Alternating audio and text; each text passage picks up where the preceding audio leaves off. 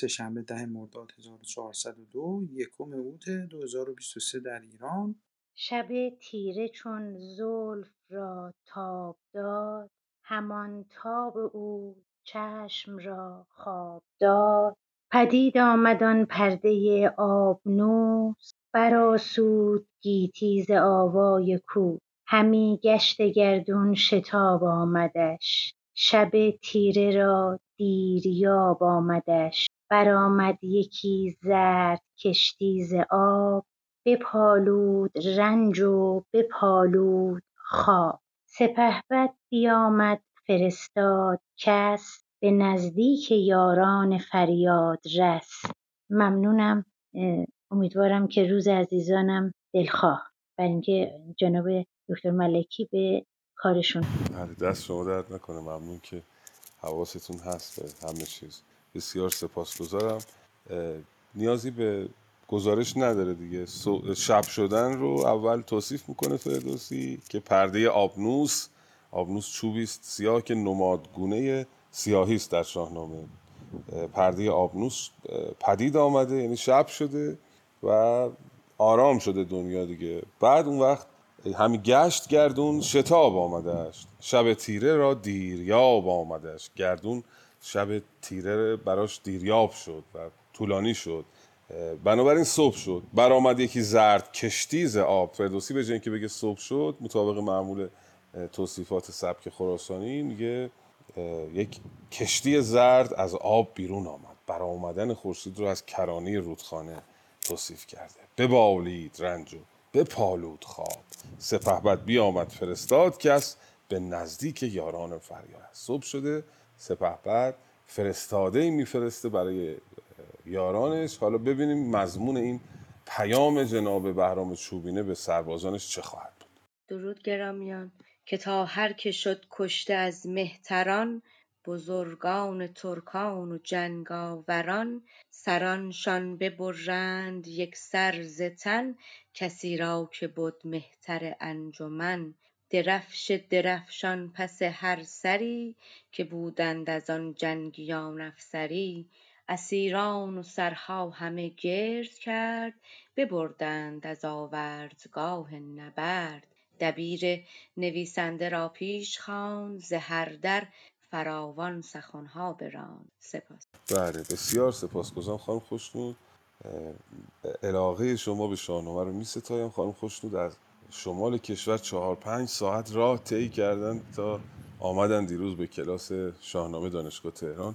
این همت شما بسیار ستودنی است که ساعتها برای حضور در این کلاس زمان می‌گذارید. این نشانه عشق و علاقه شما به ادبیات پارسی و فرهنگ مهینه ایرانی است. دستور هرمز این بود که به حال سر کشتگان بزرگان دشمن رو ببرند سرانشان ببرند یک سرزتن کسی را که بود مهتر انجمن.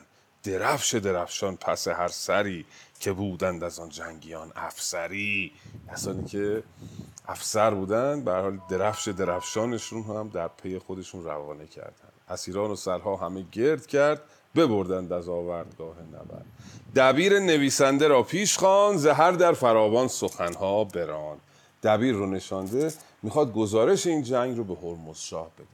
لطفا بخوانید گزارش بهرام چوبینه رو به هرمز شاه. خب ادامه میده. میگه که از آن لشکر نامور بیشمار و از آن جنبش و گردش روزگار.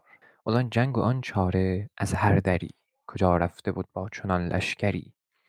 از آن کوشش و جنگ ایرانیان که نگشاد روزی سواری میان. چون نامه بنوشت نزدیک شاه گزین کرد گوینده ایزان سپاه. نخستین سر ساوه بر نیزه کرد. درفشی که او داشتی در نبرد سر سران بزرگان توران زمین چنان هم درفش سواران چین. بفرمود تا بر ستور نبند به زودی بر شاه ایران برند. سپاسگزارم. بفرمایید جناب ملک. بله بسیار سپاسگزارم. درود بر شما. گزارش جنگ رو از چیا گفت؟ از آن لشکر نامور بیشمار از آن جنبش و گردش روزگار از آن جنگ و آن چاره از هر دری کجا رفته بود با چنان لشکری؟ وزان کوشش و جنگ ایرانیان که نکشاد روزی سواری میان. از این همه اتفاقاتی که افتاده بود در جنگ برای پادشاه گزارش تهیه کرد. چون نامه بنوشت نزدیک شاه گزین کرد گوینده ایزان سپاه. بعد از اینکه نامه تمام شد یک گوینده ای رو انتخاب کرد برای فرستادن این نامه سر سابه رو بر سر نیزه کرد به دست او داد تا بر سطوری نوند یعنی توانا در دویدن قدرتمند سریع با شتاب بره به نزد هرمز شاه. ببینیم که به اصطلاح چه خواهد شدن. درود. اسیران آن خواسته هرچه بود همی داشت اندر هرا ناپسود. بدان تا چه بدان تا چه فرمان دهد شهریار؟ فرستاد با سر فراوان سوار. همان تا بود نیز دستور شاه. سوی جنگ برموده سوی جنگ پرموده بردن سپاه. ستور نبند اندر آمد ز جای به پیش سواران یکی رهنمای. وزان روی ترکان همه برهنه برفتند بی ساز و اسب و بنه. رسیدند یکسر به توران زمین سواران ترک و سواران چین. چو آمد به پرموده وان آگهی بینداخت از سر کلاه مهی. خروشی برآمد ز ترکان به زار بر آن مهتران تلخ شد روزگار. همه سر پر از گرد و دیده پر آب کسی را بود بود خورد و آرام و خواب. ببخشید من اینو درست ندیدم. کسی را نبود خورد و آرام و خواب. سپاس. بله بسیار سپاسگزارم. خب سر ساور رو فرستاد و اسیران آن خواسته هرچه بود همی داشت اندر هری ناپسود. اسیران و اون اموالی که اون خواسته یعنی اون اموالی که از ترکان به غنیمت گرفته بودن در واقع نگاه داشت در هرا اینها رو نفرستاد. همان تا بود نیز دستور شاه. سوی, جنگ پرموده بردن سپاه و منتظر شد تا ببینه که دستور شاه چیه. برای حمله به جنگ به قصد جنگ با پرموده فقفور در واقع پسر ساق شاه. سطور نبندن در آمد ز جای به پیش سواران یکی رهنمای. این ماجرای لشکر ایران. دوربین رو برمیگردونه فردوسی به طرف توران اوزان روی ترکان همه برهنه برفتند بی ساز و اسب و بنه. لخت کرده بود ترکان رو و اینا بدون ساز و برگ و اسب لخت کرده بود و اینکه اموالشون رو گرفته بودن دیگه. در جنگ اینا شکست خورده بود. برگشتن رفتن به پرموده گفتن که چه نشسته ای که پدر کشته شده و لشکر توران شکست خورده. چو آمد به پرموده آن آگهی بیانداخت از سر کلاه مهی. حالا ببینیم جناب پرموده که شکست سنگینی از ایران خورده چه خواهد اندیشید؟ درود بر شما. پس جوان را بر خیش خواند. به مژگان همی خون دل برفشاند. بپرسید که آن لشکر بیشمار گه رزم جستن نکردند کار. چنین داد پاسخ یکی رهنمون که ما داشتیم آن سپه را زبون. چو بهرام جنگی به هنگام کار ببند به بند کس در جهان یک سوار. نبود لشکرش زان ما صد یکی نخست از دلیران او کودکی. ممنون استاد. به به درود بر شما. خروشی برآمد ز ترکان بزار بزار همون ادروف منر دیگه. قید حالت. چگونه خروش می‌کردن بزار. عرض کردیم قیدها در شاهنامه خیلی مهمه چون فردوسی می‌خواد داستان رو زنده بکنه برای ما همه چگونگی ها رو نشون بده از قید چگونگی زیاد استفاده می‌کنه. خروشی برآمد ز ترکان بزار! حتی در رفتن انواع رفتن رو میگه. چجوری طرف میره؟ خرامان میره گرازان میره آهسته میره با شتاب میره. رفتن چگونه سخن گفتن و اینجا هم چگونه گریستن. قیدها بسیار نقش مهمی داره در حماسه ملی. بران مهتران تلخ شد روزگار. همه سرپر از گرد و دیده پراب کسی را نبود خورد و آرام و خواب. اوزان پس گوان را بر خیش خواند. به مژگان همی خون دل برفشاند. بپرسید کان لشکر بیشمار گه رزم جستن نکردند کار. ما 400 هزار نفر لشکر داشتیم. این لشکر بیشمار نتوانستند در جنگ خودی نشان بدهند؟ چون این داد پاسخ یکی رهنمون که ما داشتیم آن سپه را زبون. یعنی چی؟ یعنی ما دست کم گرفته بودیم دشمن رو. داشتیم آن سپه را زبون آن سپاه را دست کم گرفته بودیم. چو بهرام جنگی چو بهرام جنگی به هنگام کار نبیند کسان در جهان یک سوار. در همه دنیا یک سوار مثل بهرام جنگی نیست. نبود لشکرش زان ما صد یکی. نخست از دلیران او کودکی. با اینکه از یک صدم لشکر ما کمتر بود یک بچه هم بهش آزار نرسید از دلیران او. حالا داره مان چیز می‌کنه دیگه مثال می‌زنه وگرنه بچه در کار نبوده در اون سپاه. همه چهل ساله بودن.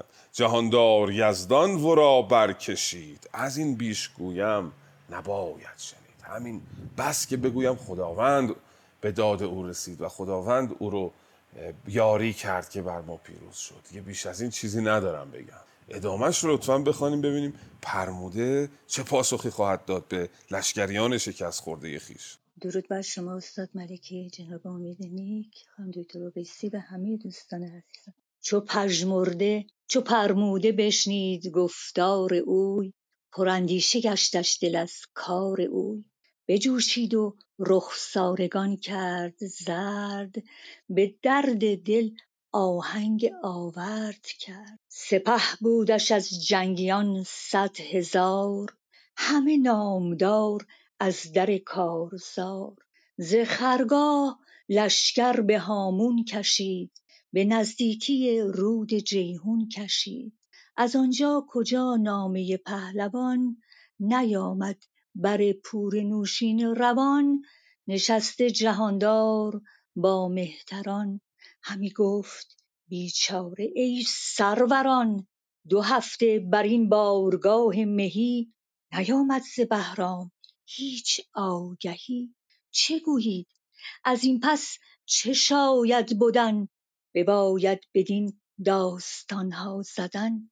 همانگه که گفت این سخن شهریار بیامد ز درگاه سالار بار. شهنشاه را زان سخن مژده داد که جاوید بادا جهاندار شاد که بهرام بر ساوه پیروز گشت به رزم اندرون گیتی افروز گشت. با سپاس. به به بسیار سپاسگزارم. بله. خب اول از ادامه فرموده که بجوشید رخسارگان کرد زرد به درد دل آهنگ آورد کرد. او رنجور بود از کشته شدن پدر و از شکست خوردن سپاه توران سپه بودش از جنگیان صد هزار. همه نامدار از در کارزار. ز لشکر به هامون کشید به نزدیکی رود جیهون کشید. تصمیم گرفت با این صد هزار لشکری که دارد پیش بیاید تا نزدیکی رود جیهون. همینجا دوباره فردوسی این تغییر دوربین فردوسی رو ببینیم. از اول ایران بود برگردون دوربین رو به طرف پرموده. اینجا پرموده رو دوباره نگه داشت برگشت دوباره به طرف ایران. از آنجا کجا نامه پهلوان؟ نیامد بر پور نوشین روان. از آنجا کجا؟ یعنی به خاطر اینکه از آنجایی که نامه پهلوان یعنی جناب بهرام هنوز نرسیده بود به درگاه هرمزشاه نشسته جهاندار با مهتران. همی گفت بیچاره ای سروران دو هفته بر این بارگاه مهی نیامد ز بهرام هیچ آگهی. چه گویید؟ از این پس چه شاید بودن بباید بدین داستان ها زدن. هنوز نامه بهرام نرسیده نامه فتح نامه بهرام. هرمز سخت در انتظاره. میگه داستان بزنید صحبت بکنید. بیشتر در مورد موضوع صحبت بکنیم که چیکار باید بکنیم؟ نامه برام نیامده. همان گه که گفتین سخن شهریار بیامد ز درگاه. سالار بار. صحنه آرایی فردوسی این صحنه. اینا نشستن تو درگاه. ناراحتن نگرانن. همون لحظه جناب فرستاده خواهد آمد. آمد و خبر پیروزی بهرام رو داد. شهنشاه را زان سخن مژده داد که جاوید بادا جهاندار شاد که بهرام بر ساوه پیروز گشت. به رزمندرون گیتی افروز. خبر پیروزی بهرام آمد. لطفا ادامهش رو بخوانیم ببینیم که واکنش هرمز با شنیدن این خبر فتح و پیروزی چه خواهد درود و محور. استاد گرامی استاد ملکی بزرگوار امید نیک بزرگوار و علی بزرگوار و دیگر باشندگان. میشه بگید شماره بیت چنده که من بخونم؟ 62 دوازده باید باشه. حالا تا پیدا بکنن. بیت 62 بله دوازده. بله خانم ترمینه یه آرایه ای داره به نام آرایه تزییل. در علم معانی بهش میگن تزییل یعنی زیل اون توضیحی که در مصرع نخست داده مصرع دوم کاملش می‌کنه. سبک مرد بهرام مرد بهرام همون فر- فرستاده است که از طرف بهرام اومده. را پیش خواند اوزان نامدارانش برتر نشان. چه, چه کرد با او؟ چگونه رفتار کرد؟ بالای مجلس نشوندش بعد از که صداش کرد توضیحات تکمیلی میده که او رو بالای مجلس نشوند اینا خیلی آرایای دقیقی آرای علم معانی. حتما خانم تحمینه گرامی خانم خوشنود گرامی که هستین در کلاس دانشگاه یک نشست رو یک چند دقیقه به علم معانی و آرایه های اون اختصاص خواهیم داد. بسیار مبحث مهمیه تو شاهنامه فردوسی چون شاهنامه فردوسی آرایه های علم بیانش که پایش تشبیه خیلی کمه. به نسبت سبک عراقی به, قسمت به نسبت شعر حافظ بسیار کمه آرایه های بیانیش مثل استعاره و مانند اینها. ولی آرایه های علم معانیش خیلی پررنگه. مثل همین تطویل مثل یعنی یعنی طولانی کردن اتناب نمی‌دونم مختصر کردن کوچیک کردن قصر حصر نمی‌دونم همین تزییل تکمیل بساورد ایقال اینا آرایه های علم معانی که با جمله سر و کار داره. با اینها فردوسی زیاد سر و کار داره و حتما توی اون نشست یه چند دقیقه در موردش صحبت خواهیم کرد. انواعش رو من سه تا برگه دوستان گرامی تهیه کردم. تمام آرایه های زبان ادبیات پارسی رو تو این سه تا برگه خلاصه کردم. یک برگه علم بدی یک برگه علم بیان و یک برگه علم معانی. اینا رو دوستان دوست داشتن پیام بدن. من حتما خدمتشون خواهم فرستاد. در باشگاه ادب پارسی و انجمن شاهنامه دماوند هم اینا رو خواهم گذاشت. ببخشید جناب سینا باشیم در خدمت بله سپاس. سبک مرد بهرام را پیش خواند وزان نامدارانش برتر نشاند. فرستاده گفت ای سرفراز شاه. فرستاده گفت ای سرفراز شاه. به کام تو شد کار آن رزمگاه. انوشه بزی شاد و رامش پذیر که بخت بداندیش تو گشت پیر. سر سابه و آن کهتر پسر که فغفور خواندی مر او را پدر زده بر سر نیزه ها بر در است. همه شهر نظاره آن سر است. شهنشاه بشنید بر پای خاست به زودی خم آورد بالای راست همی بود بر پیش یزدان به پای همی گفت که داور رهنمای. بداندیش ما را تو کردی تباه. تو بی آفریننده هور و ماه. چنان زار و نومید بودم ز بخت که دشمن نگون اندر آمد ز تخت. سپهبد نکرد آن نجنگی سپاه. که یزدان بد این بنده را نیک خواه. بیاورد گنجی درم صد هزار. ز گنجی که بود از پدر یادگار سه یک زان نخستین به درویش داد. پرستندگان را درم بیش داد. دو, دیگ دو دیگر سه یک بهر آتشکده همان مهر و نوروز و جشن سده فرستاد تا بد را دهند که در پیش آتشکده برنهند. سیم بهره جایی که ویران بود. رباطی که اندر بیابان بود. درود جهان آفرین بر شما جناب سینا. سپاس گذارم. آقای من خوب شنیده شد. بله بسیار درست بسیار خوب بسیار سپاسگزارم بله بعد از اینکه به او اطلاع می‌دهند به هرمز که بهرام پیروز شده واکنشش رو ببینیم. دو تا پرسش در بخش گپسرا داشتیم. یکی این که دوست بزرگوارمون خانم پشنود پرسیدن که جیهون همون گلزریونه؟ نه گلزریون سیهونه. دو تا رود ما داریم دیگه سیهون و جیهون. سیهون آن سوتر است از جیهون. و پرسش بعدی که دوست بزرگوارمون پرسیدن که چرا بهرام اسرا رو آزاد کرد. اگر به شاهنامه استناد بکنیم که اینجا چنین اتفاقی نیفتاده اشتباه استراتژیک نداشته چون پیروز شده دیگه. اگه اشتباه باشه که بعدا باید یه شکستی بهش آرز بشه. ولی اینجا گفت اسرا رو نگه داشت تا دستور پادشاه برسه.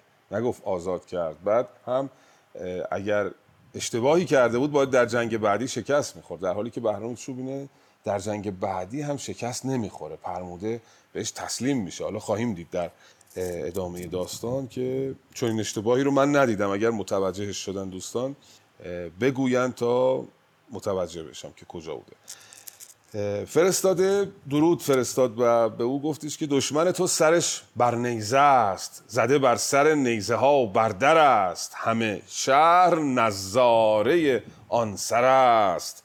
شهنشاه بشنید بر پای خواست به زودی خم بالای راست. اول ایستاد بعد به خاطر تعظیم و احترام و خداوند خم شد. همی بود بر پیش یزدان به پای. همی گفت که داور راه رهنمای بداندیش ما را تو کردی تباه. توی آفریننده هور و ما و همه اونها رو از خداوند می‌دونه. باز رفتار بهرام رو ببینید. مثل عرض کردیم پیشتر پادشاهانی که قره نمیشن مثل هم او مثل کیخسرو مثل انوشیروان این هر چه که اتفاق میفته از خودشون نمی‌دونن. ولی مثل جمشید و کیکاووس همه کار دنیا رو از خودشون می‌دانستن و می‌گفتن هر چه پیروزی و فرحی و نیکبختی تو دنیا هست اینا رو ما برای مردم به بار آوردیم. این رفتار جناب بهرام پسندیده است. حالا بهرام اینجا سپه سالار البته پادشاه نیست. بیاورد گنجی درم صد هزار. ز گنجی که بود از پدر یادگار. درم گنجی درم پربها صد هزار تا آورد سه تا بخش کرد. سه یک زان یعنی یک سومش رو به درویش داد.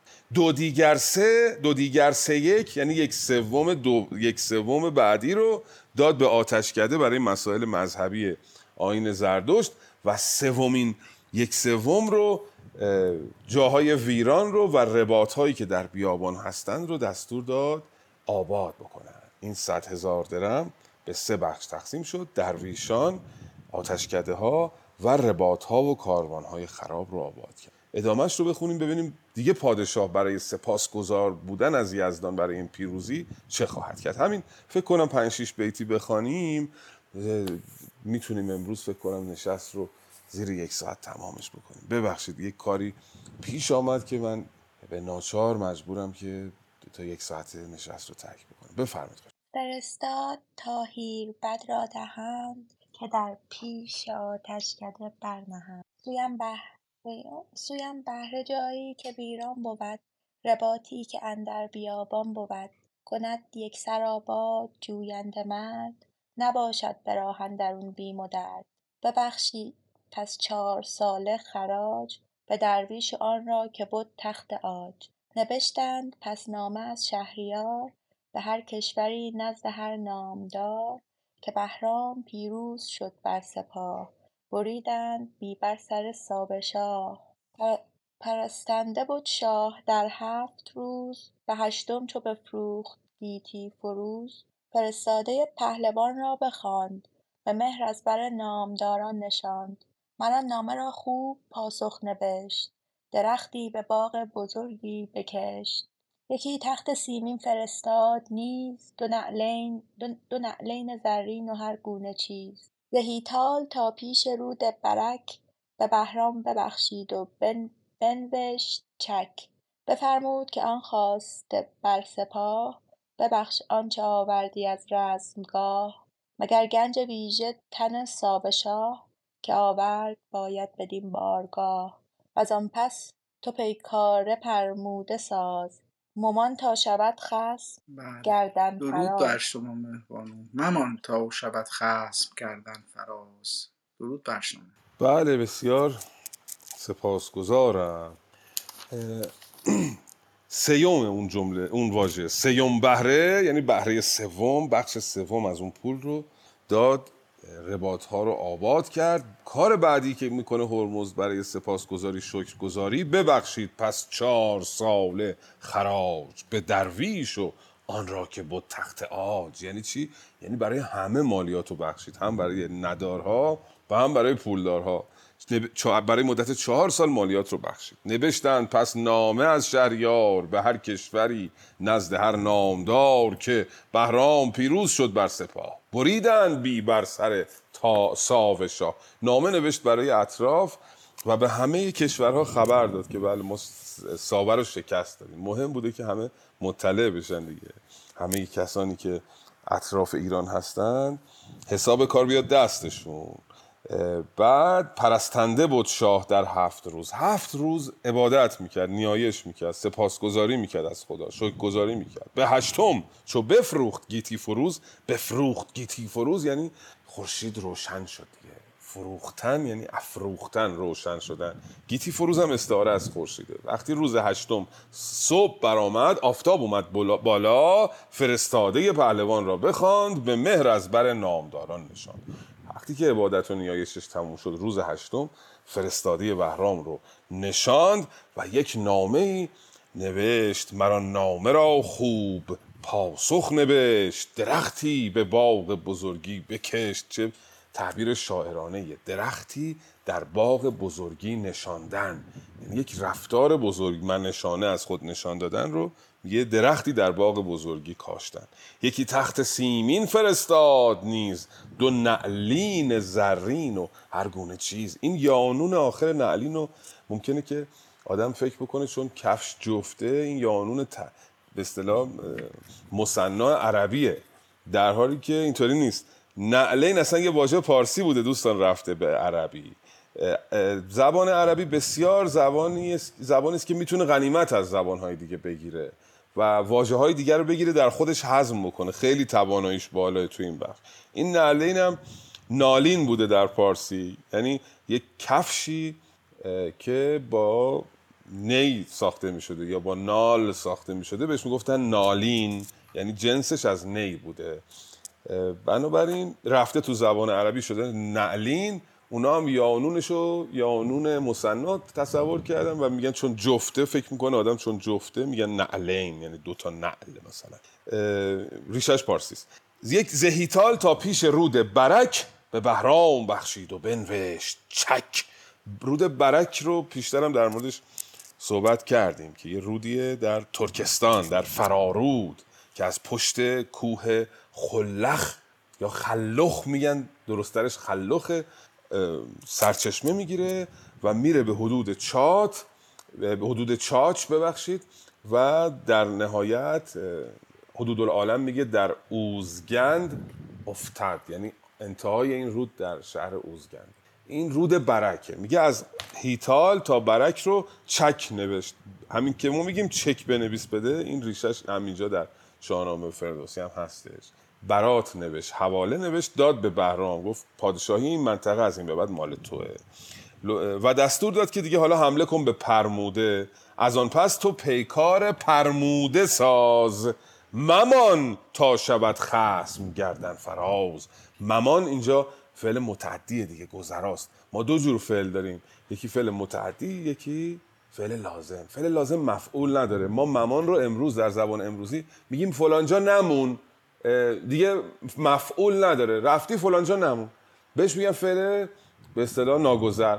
ولی در فردوسی به معنای گذرا به کار یعنی مگذار باقی مگذار. مفعول نیاز داره. چه چیزی رو باقی مگذار؟ مگذار که جناب عرض شود که عرض شود که پرموده خسم گردن فراز شود. لطفا بخوانید ببینیم که بهرام چگونه به پرموده حمله خواهد کردن بله درود بر شما. خب نفر آخر تا این قسمت رو بخونه. مهربان شهداد شما می‌خواین بخوانید که برسیم به اول داستان رزم بهرام چوبینه با پرموده پسر ساوشاه و گریختن پرموده به آواز دش که دیگه ما استاد ملکی بیشتر از اون مزاحمشون نشیم و بعد از آن خودمان می‌خوانیم کمی تا گزارشش رو می‌ذاریم برای برنامه بعد. بفرمایید. باش تا بیت چند خوندم؟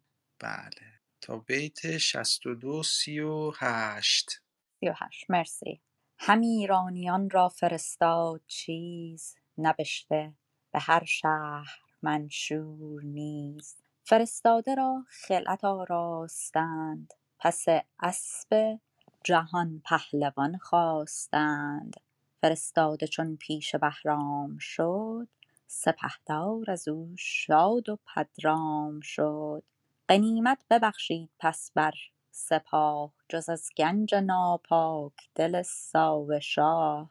فرستاد با استواران خویش جهاندیده و نامداران خویش. ببردند یکسر به درگاه شاه سپهبد سوی جنگ شد با سپاه.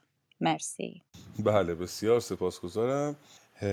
میاد پیش پادشاه یعنی او رو می‌خواد و دستور میده به بهرام فرستاده بهرام رو می‌خواد دستور میده که بفرمود کان خواسته بر سپاه ببخش. آنچه آوردی از رزمگاه. مگر گنج ویژه تن ساو شاه که آورد باید بدین بارگاه. همه اموالی که الان دست شماست تو هرات گفتیم نگه داشته همه رو بده به همون سربازا. فقط گنج ویژه ساو شاه رو بهش دست نزن بفرست برای من.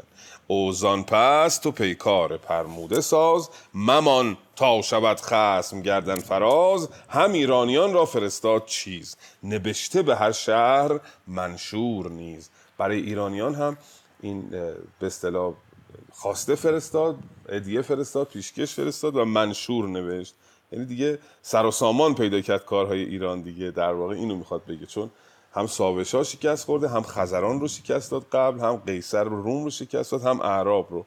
الان دیگه کشور آرامه و حکمای فرماندهی رو داره برای اینا امضا می‌کنه میفرسته. فرستاده را خلعت آراستند پس اسب جهان پهلوان خواستند. فرستاده چون پیش بهرام شد سپهدار از او شاد و پدرام شد. این اسبا هم مهمه که چه اسبی رو برای اون شخص می‌گرفتن میفرستادن. این نکته رو دوستان توجه بفرمایید. تو تاریخ بیهقی هم میشه بهش دقت کرد. به فراخور مقام و جایگاه هر کسی اسب او رو می‌خواستن در بخش پیشین می‌خواست طرف رو یه مقداری کوچک بشمارد. یادم نیست فرستاده قیصر بود فکر کنم. میگه اسب مرزبان رو خواستن. مثلا یک اسبی که در نظر رده اهمیت پایین تر بوده. اینجا برای این فرستاده اینقدر خوشحال شاه و در شرایط خوبی هست که اسب جهان پهلوان رو براش می‌خوان. و میدن او سوار میشه و میره پیش عرض شود که بهرام چوبینه. بهرام چوبینه هم قنیمت ها رو همون جوری که شاه دستور داد تقسیم می‌کنه. گنج ساو شاه رو میفرسته برای هرمزد و از اونجا راه میفته میره برای جنگیدن با پرموده. حالا توی اون رسیدن قنیمت به دست هرمز هم یه سری داستان ها داریم. ما در تاریخ میگن جناب بهرام چوبینه یک دستبردی به جنگ ساو شاه زده. حالا در موردش در نشست بعدی صحبت می‌کنیم که مثلا یه انگشتر یا یه چیز دیگه ای از این دارایی ساو شاه کم میشه و این بهانه ای میشه برای اختلاف بین شاه و هرمز. یکی از بهانه ها این بوده.